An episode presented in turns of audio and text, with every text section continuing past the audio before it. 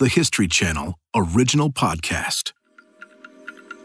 History This Week, September 8th, 1966. I'm Sally Helm. Captain's log, star date 1513.1. For the first time, the Starship Enterprise appears on screen. And almost half of all the TVs that are on in the US in that moment are tuned in. It is the premiere of a new futuristic TV show, Star Trek. On board the Enterprise, Mr. Spock, temporarily in command.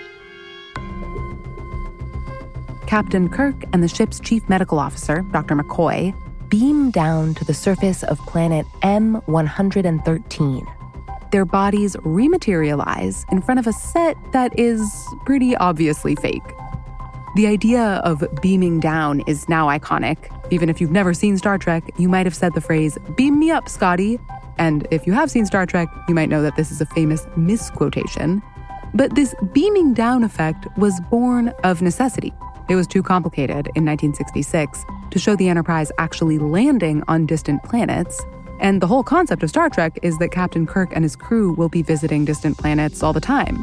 So the show came up with a workaround. The actors dematerialize on the Enterprise and rematerialize wherever they need to go, like teleporting. On screen, on planet M113, their bodies shimmer for a moment and then appear. The effect is actually made using, among other things, a high intensity light and falling aluminum dust. On this new planet, Dr. McCoy is set to examine some patients. One of them is his old lover, Nancy Crater.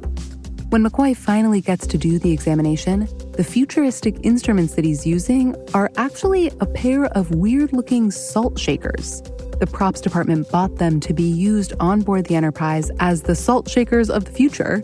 But Star Trek's creator, Gene Roddenberry, thought they'd be better used as surgical instruments. They look that weird. He finds a different salt shaker, a more regular looking glass one, to use on board the ship. Salt will, in fact, become a key plot element in this first episode of Star Trek. Salt. Did ask him about more salt tablets. I'll take care of the provisioning, Nancy. Dr. McCoy's old lover seems to be strangely obsessed with salt. But all that is to come. Before the opening credits, all we know is that something strange is going on with Nancy Crater, and that the world of Star Trek is set to be something entirely new. Space, the final frontier. These are the voyages of the Starship Enterprise. Today, a TV show tries to boldly go where no man has gone before. Why did NBC take a chance on a creator who had already once gotten them in trouble with none other than the US military? And how did Star Trek push the boundaries of TV in this galaxy?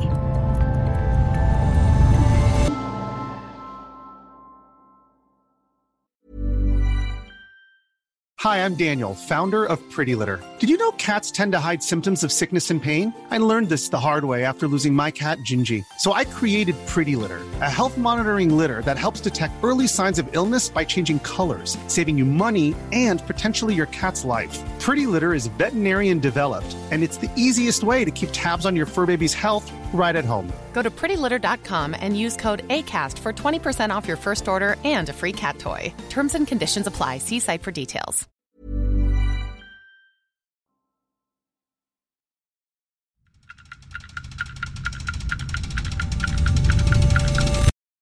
David A. Goodman is a television writer and a major Trekkie. Or Trekker? I think there was a general acknowledgement that if you weren't a Star Trek fan, you called them Trekkies, but that if you were a Star Trek fan, you referred to yourself as a Trekker. Oh, okay. And Trekkie initially seemed to have to Star Trek fans a derogatory smell to it. Mm, sort of like you guys are nerds kind yes, of thing. And we were anyway. So uh, I have no trouble being referred to as a Trekkie. When Goodman was writing for the animated show Futurama, he reunited the original cast of Star Trek and got them to appear in an episode. That took him from regular fan to industry Star Trek expert. He later got hired as a writer on Star Trek Enterprise and also wrote several Star Trek books. He says his latest show, The Orville, is an homage to the Star Trek franchise. So I have written for Star Trek, written uh, things that are like Star Trek, that make fun of Star Trek, but at core, I am a very big Star Trek fan. And you are also Julia Press's uncle. Am I right? Producer Julia Press? Yes, I guess for journalistic openness here, yes, I am the uncle of the show's producer. Julia, who is listening. Hello, Julia. This is your uncle, David. Hello. Hi, Uncle David. Yes. Hi, niece Julia. Yeah. That's what I call her, niece Julia. It's weird, but it's. Totally. Goodman was first introduced to the Star Trek series by his uncle. My earliest memories is I found it scary. I, when I was very young, I walked in on my Uncle Marvin. We lived in a two family house, and my uncle was watching it. He said, Nephew David, come watch this show with me. Nephew David, yes, you've heard me. um, but eventually, I think I was in fifth or sixth grade, and uh, I had two cousins named Michael. Both of them were big Star Trek fans, and they both, in their own way, introduced me to it. And there was something about the storytelling, there was something about the creation of this world in outer space in the future that hooked me, and I haven't looked back. The creator of that world was a TV writer like Goodman, Gene Roddenberry. He's become a legend. Goodman has heard lots of lore about him over the years. Somebody commented once, all his suits seemed to come with stains. Um, he could put on a new suit and he would immediately look baggy and disheveled. when he pitched, he would sort of mumble and speak under his breath and sort of required other people to lean forward to listen to what he was saying. Roddenberry had been a pilot in World War II, survived a horrific crash. And when he came home, before he became that disheveled TV writer, he got a day job working as a policeman. There, he got assigned to be speechwriter for the Los Angeles chief of police. Well, during the 1950s, when he was doing this, a big show on the air was a cop show called Dragnet. And the premise of Dragnet was presenting real police stories. Ladies and gentlemen, the story you are about to see is true. The names have been changed to protect the innocent. And it became known among the LAPD that the producer of Dragnet would buy stories from actual policemen. Hmm. And this whole system developed at the LAPD where a cop would say, uh, I was just involved in this investigation. He'd send some notes to Gene Roddenberry in the public affairs office. Gene Roddenberry would type up the premise of an episode, and Roddenberry would split $100 with the cop who brought him the idea. Huh. Wow. It is kind of a training ground. He's writing sort of episode after episode, a yeah, sketch. Exactly. Yeah. And but he wasn't really writing scripts yet. He was just writing Mm-hmm. sort of these these premises. Soon, he starts writing full freelance scripts for television. And in 1956, as the saying goes, he quits his day job, commits himself to TV writing full time. It goes pretty well. Within a few years, he's managed to pitch and sell his first series idea to NBC. It's a show called The Lieutenant. And this was a modern day drama about the peacetime military. And uh, the show had all the cooperation of the Marines. They provided uniforms and equipment. They provided the use of Camp Pendleton for free. And this obviously was very attractive to the studio, MGM, that produced it because it saved them a lot of money. So everyone's happy with Roddenberry. Until he writes an episode about racism in the military. I'm having a few problems with your fiance myself. They concern Private Cameron's ethnic background. Television didn't deal with race at all in the 60s. They never really dealt honestly with any real issue. And so the fact uh, of doing this really scared NBC. The Marines pulled their support for the show, and NBC wasn't going to air the episode. Roddenberry doesn't like that one bit, but his bosses have spoken. So he goes around his bosses and knocks on the door of the NAACP. He asks them to put pressure on NBC to air the episode. To go to an outside person and get them to pressure his own network to air his own show, their show, and make them look bad. Some might say that was brave, others might say that was foolish. So that was fairly early on his career. His show's canceled. Huh. Okay, so he's out of a job. He's now. out of a job. And he starts sort of looking around for his next job. And he comes up with the premise for Star Trek. Roddenberry says that Star Trek will be kind of like a very popular TV Western, Wagon Train. Wagon Train was about this never ending wagon train of covered wagons going from one place to another, and they never got anywhere. So that was a way to let the networks understand what this show was, which was people on a ship going from place to place. So it was partly just a way to be like, this is familiar. Like, this is something you've seen before. And similar to something you consider to be a big success. Sort of a classic sales pitch move. Like every TV show is like, it's this plus this. Like, Absolutely right. We still like do that. Together. Yeah. We, you call Right. them comps. What's the comparison? What's this show like? And when you do that, you want to have a successful show that your show is like. Mm-hmm. Right, of course. it's like this terrible show that bombed. Put it on That's the been air. my mistake a number of times. Wagon Train may be what Roddenberry is talking about to executives, but he also has something else on his mind. Something that harkens back to that controversial episode of his old show, The Lieutenant. He also wanted to disguise social issues, talk about things like religion and racism and politics in the form of science fiction metaphor so that he perhaps could escape the concern of networks of pissing off groups that, that might be offended by dealing with a, a controversial theme. Right, so he's like, okay, put it in space, and then I won't have this problem that I had with the Marines Right. where they come in and they're mad about this Right. because there's no, it's like a made up world. Exactly.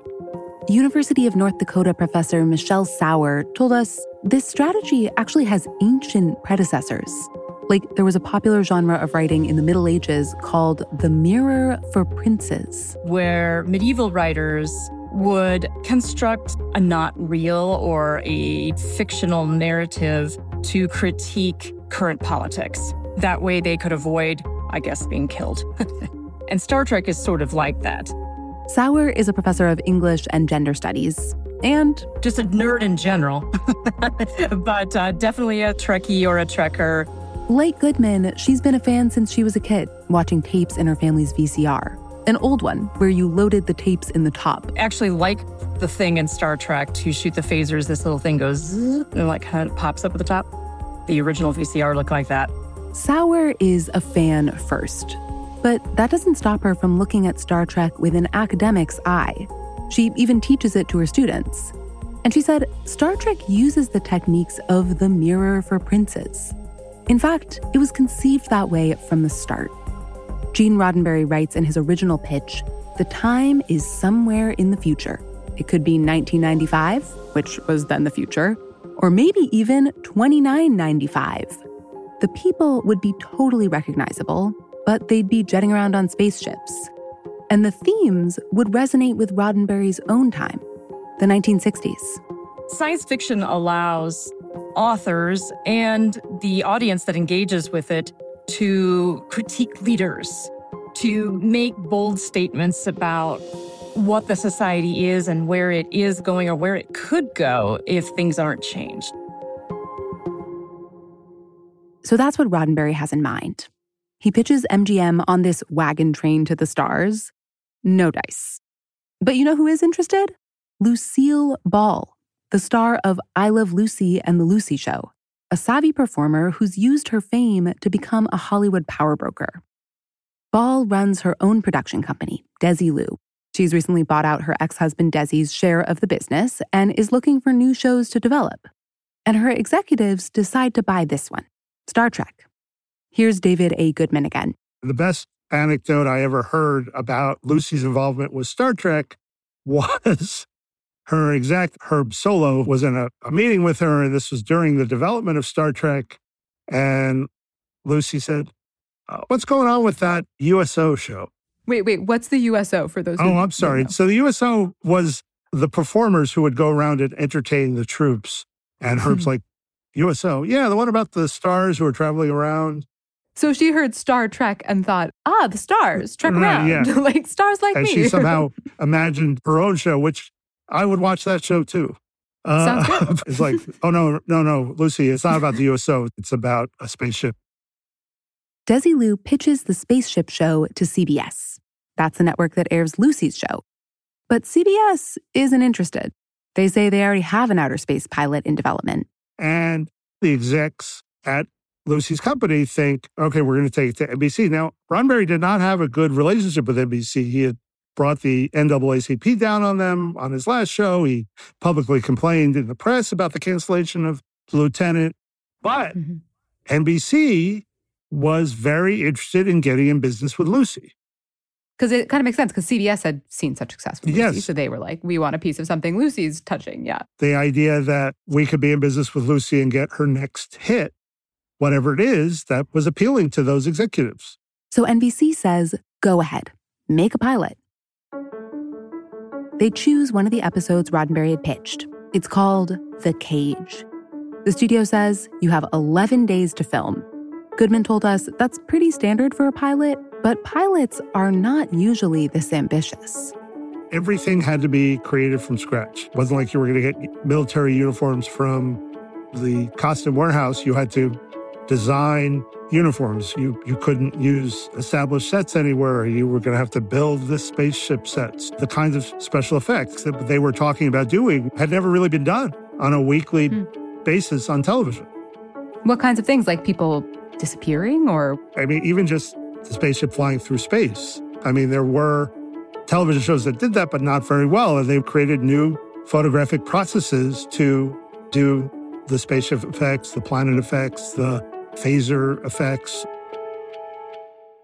If a trekker were to watch that pilot today, they wouldn't recognize much. Nearly all the characters end up being played by different actors. The key exception is Mr. Spock, the half human, half alien, played by Leonard Nimoy. Spock's signature feature, his pointy ears, give the makeup department a whole lot of work before the pilot. They have to use new rubber tips every day because they're gluing them right to Nimoy's ears and can't figure out a way to reuse them. And when the network execs see their handiwork in the pilot, They were very scared of the Mr. Spock character. They were worried that his satanic look with his pointed ears would scare off Bible Belt viewers. Hmm. they thought he was too demony Too, too much like a demon, pointy. right? Okay. The pilot goes over budget and not a success with the network. Wait, so it's over budget. It's over budget. and it flops. They don't love it. The NBC execs think the episode is too heady. There's not enough action, and the casting is all wrong. However, the one thing that the head of the network at NBC really liked about the pilot is he said, I've seen a lot of science fiction. This is the first time I really felt I was on a spaceship. Hmm. And he really liked that. He really thought that was worth continuing to try to figure out this show. Wow, so they got another chance. They did a second pilot. Wow, that seems unusual. It- it's happened, but it's it's very unusual. But he felt that there was something there. Wow. So this is sort of like a, I don't know, maybe visionary is too strong a word, but a high up exec who can kind of see it, who's like, okay, it's not quite there, but it's going to be there. And that's that's a really interesting thing too. Talking about today's television, which is so driven by streamers and algorithms. This was an individual guy who got to make this decision based on his own gut, Mhm. and he was right. He was right. He was right. Pilot number two is called Where No Man Has Gone Before. In it, the Star Trek world is beginning to look like the show you might know today, down to the crew aboard a spaceship, the USS Enterprise. Let's start with Captain Kirk. Who is he? So, in the creation of the captain, Roddenberry wanted to create a character whose ancestors in the world of Star Trek came from the Old West. This kind of character could fit in on, on any Western. And actually, you can see William Shatner, the actor, playing him on a lot of Westerns in the 60s. so, he really did fit into that world. He's, he's an American hero, but he was flawed. He could lose his temper and then admit he was wrong. I look around that bridge. And I see the men waiting for me to make the next move. And Bones. What if I'm wrong? He could get scared. He was lonely. Okay, Dr. McCoy, tell me about him. So Dr. McCoy is the country doctor. He's not as comfortable with the technology of the future. And there you have a museum piece, Doctor. Lens type, manually operated, light activated. Spare me the analysis, Mr. Spock, please. It's enough that it works. He's providing sort of a yin to Spock's yang for Kirk. Spock, Kirk's second in command, the controversial pointy eared demonic half alien from the planet Vulcan. NBC had begged the creators to cut him. But to the credit of the guys at Desilu and Roddenberry, they said, we're not losing Spock. If anything, the second pilot gives Spock more importance, more depth. They really got more into the backstory of Vulcans having this philosophy of logic. Mm-hmm. That to me is beautiful in its inception, this idea of a world that follows logic. Wouldn't that be nice here? Spock, Captain. I trust all has gone well.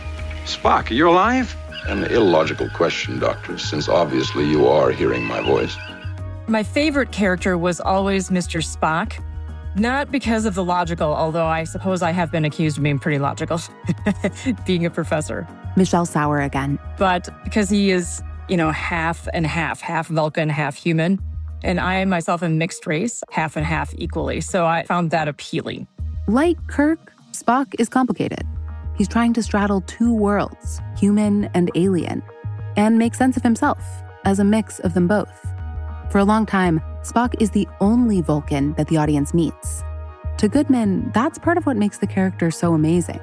He gestures at an entire unknown culture and makes us see it clearly. We believe as an audience that there's a planet of these people, and it's all because of how this character is written and performed.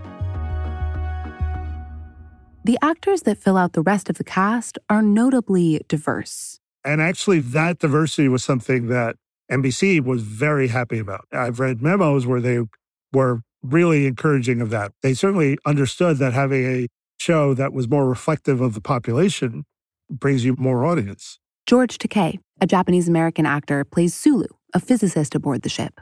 Nichelle Nichols, a black woman who had appeared in that controversial episode of Roddenberry's first show, Lieutenant, is playing a communications officer. She is a black woman who was cast as a main character in a major television show. She wasn't a maid, she wasn't subservient, she wasn't anything like that. In fact, she was Black and served in an equal capacity as a Starfleet officer with a crew that was more male than female.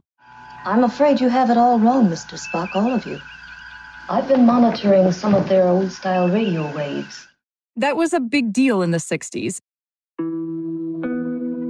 After that second pilot, even with Spock's pointy ears prominently featured, NBC gives the show the green light. The team has about six months to get everything together before the first episode premieres. David A. Goodman told us the crew has their work cut out for them. Creating a science fiction universe in the 1960s on a budget was difficult, and some things were more successful than others. There's an episode early on where we're in sort of the botany room of, of the Enterprise. And there's this plant that's making noise. And it's very clear that the plant is a decorated gloved hand. and it's not very well done at all. It's terrible.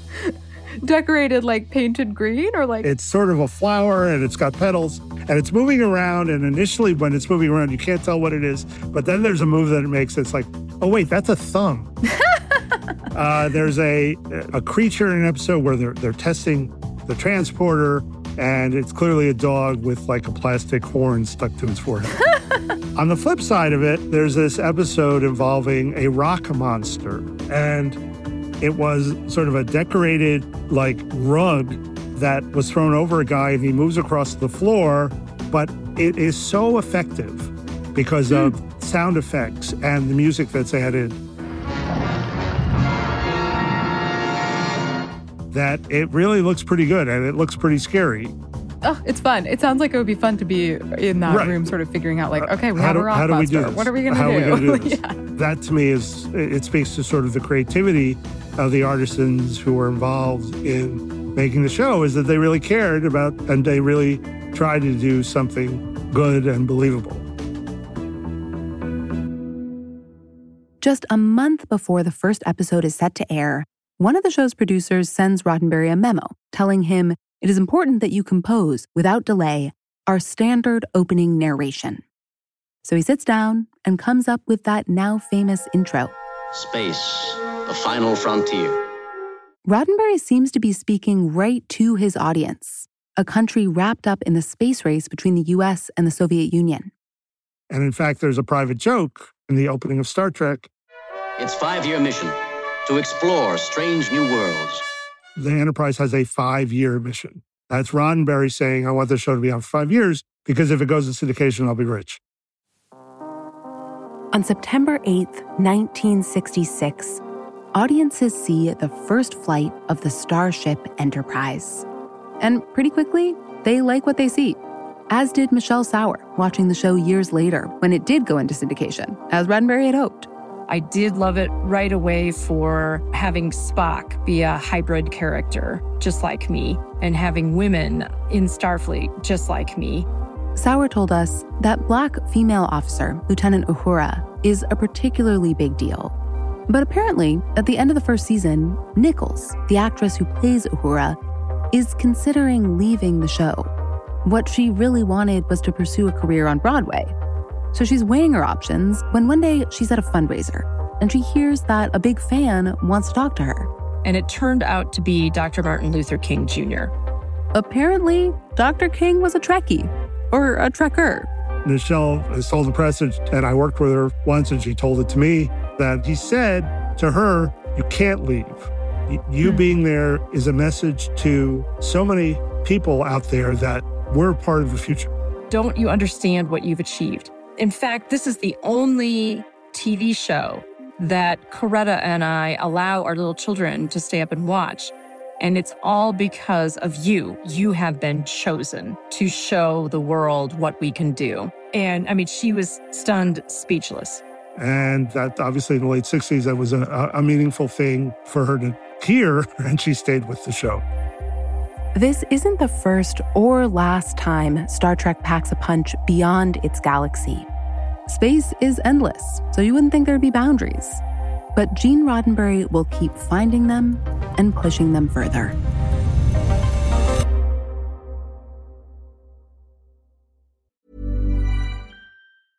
Ready to pop the question? The jewelers at Bluenile.com have got sparkle down to a science with beautiful lab grown diamonds worthy of your most brilliant moments. Their lab grown diamonds are independently graded and guaranteed identical to natural diamonds, and they're ready to ship to your door. Go to Bluenile.com and use promo code LISTEN to get $50 off your purchase of $500 or more. That's code LISTEN at Bluenile.com for $50 off. Bluenile.com code LISTEN. Hey, I'm Ryan Reynolds. At Mint Mobile, we like to do the opposite of what Big Wireless does. They charge you a lot, we charge you a little. So naturally, when they announced they'd be raising their prices due to inflation, we decided to deflate our prices due to not hating you. That's right. We're cutting the price of Mint Unlimited from $30 a month to just $15 a month. Give it a try at mintmobile.com slash switch. $45 upfront for three months plus taxes and fees. Promote for new customers for limited time. Unlimited more than 40 gigabytes per month. Slows. Full terms at mintmobile.com.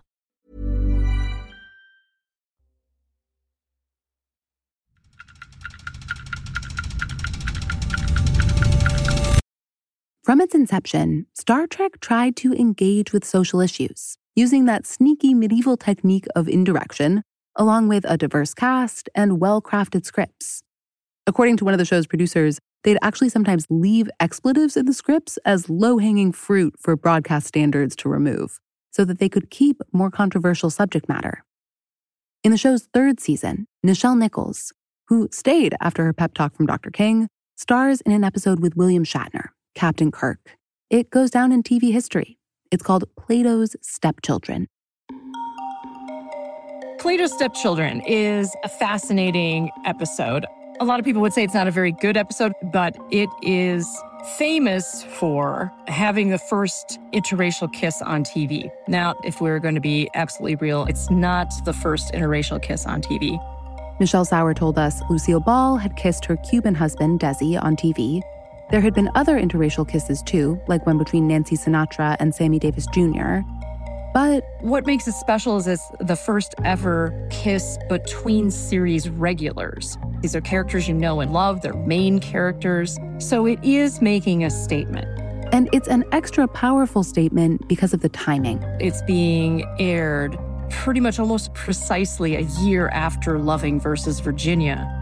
Loving versus Virginia is the Supreme Court decision that legalized interracial marriage. And to say the least, not every American is happy about that. So the kiss might be seen by some viewers as a provocation. The writers know this, but they frame it in a way that somewhat softens the impact. Kirk and Uhura don't kiss because they want to or because there's romantic attraction. Rather, they're under alien control. So, just like those medieval writers who say, I'm just writing about a theoretical prince, not the actual ruler, the Star Trek writers can say, this isn't a black woman and a white man kissing. It's aliens making these two bodies kiss. Even so, some stations in the South at least originally refused to air it. Some of them, I guess, went to commercial early or something. But Nichols herself says that it was one of the episodes that got the most fan mail. A few episodes later, the series tackles racism again in an episode called Let That Be Your Last Battlefield. It's pretty overt Kirk meets two alien species that have been at war for centuries. At one point, Kirk is like, You're the same people. I don't understand. Nothing about you seems different to me. And the response by the alien is, Well, I'm black on the right side and white on the left side, and he is black on the left side and white on the right side.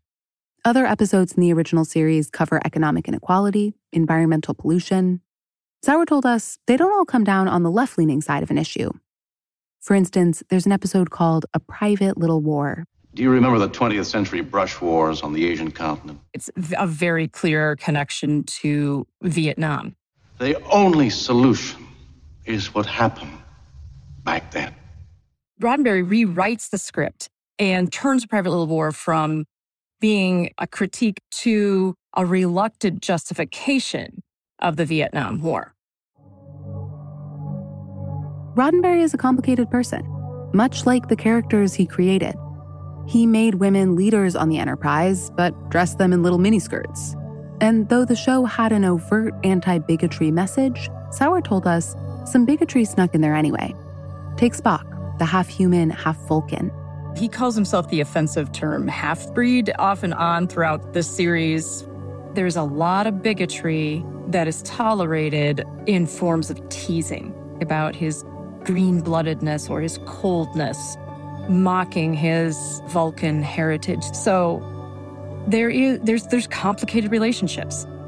Right? There's all these messages of don't be bigoted, don't hate based on appearance, don't start wars that, you know, are unnecessary.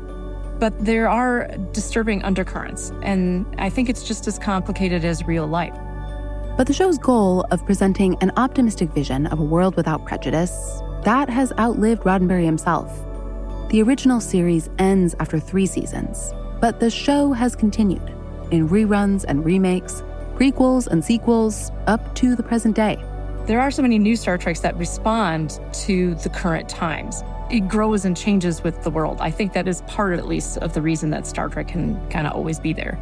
In the 80s, when mental health becomes a prominent topic of conversation, there are characters who suffer from depression. In the 90s, a new female character makes the leap from supporting to leading role as captain of her own spaceship. And the latest iterations of the series have trans and non binary characters and open gay relationships as they should, because our society is more open and accepting. The show's latest iteration, Star Trek Discovery, even imagines a world in which planet Earth could have a black woman as president. She's played by Georgia politician Stacey Abrams. United Earth is ready right now to rejoin the Federation. And that optimistic world of Star Trek has spilled off the screen. In the 70s, actor Nichelle Nichols worked with NASA to recruit diverse groups of astronauts. Now, the shuttle will be taking scientists and engineers, men and women of all races, into space, just like the astronaut crew on the Starship Enterprise.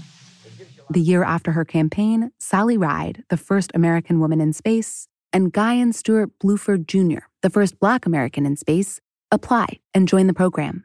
When Nichols dies at age 89 in July 2022, heartfelt tributes pour in from the many people she inspired. And one Trekkie slash Trekker even makes it to the Oval Office. That would be President Barack Obama. It didn't matter that the special effects were kind of cheesy and bad, right? It was really talking about a, a notion of a common humanity and a confidence in our ability to solve problems. For many people, like Sauer and Goodman, Star Trek isn't a phase, it's a lifelong love.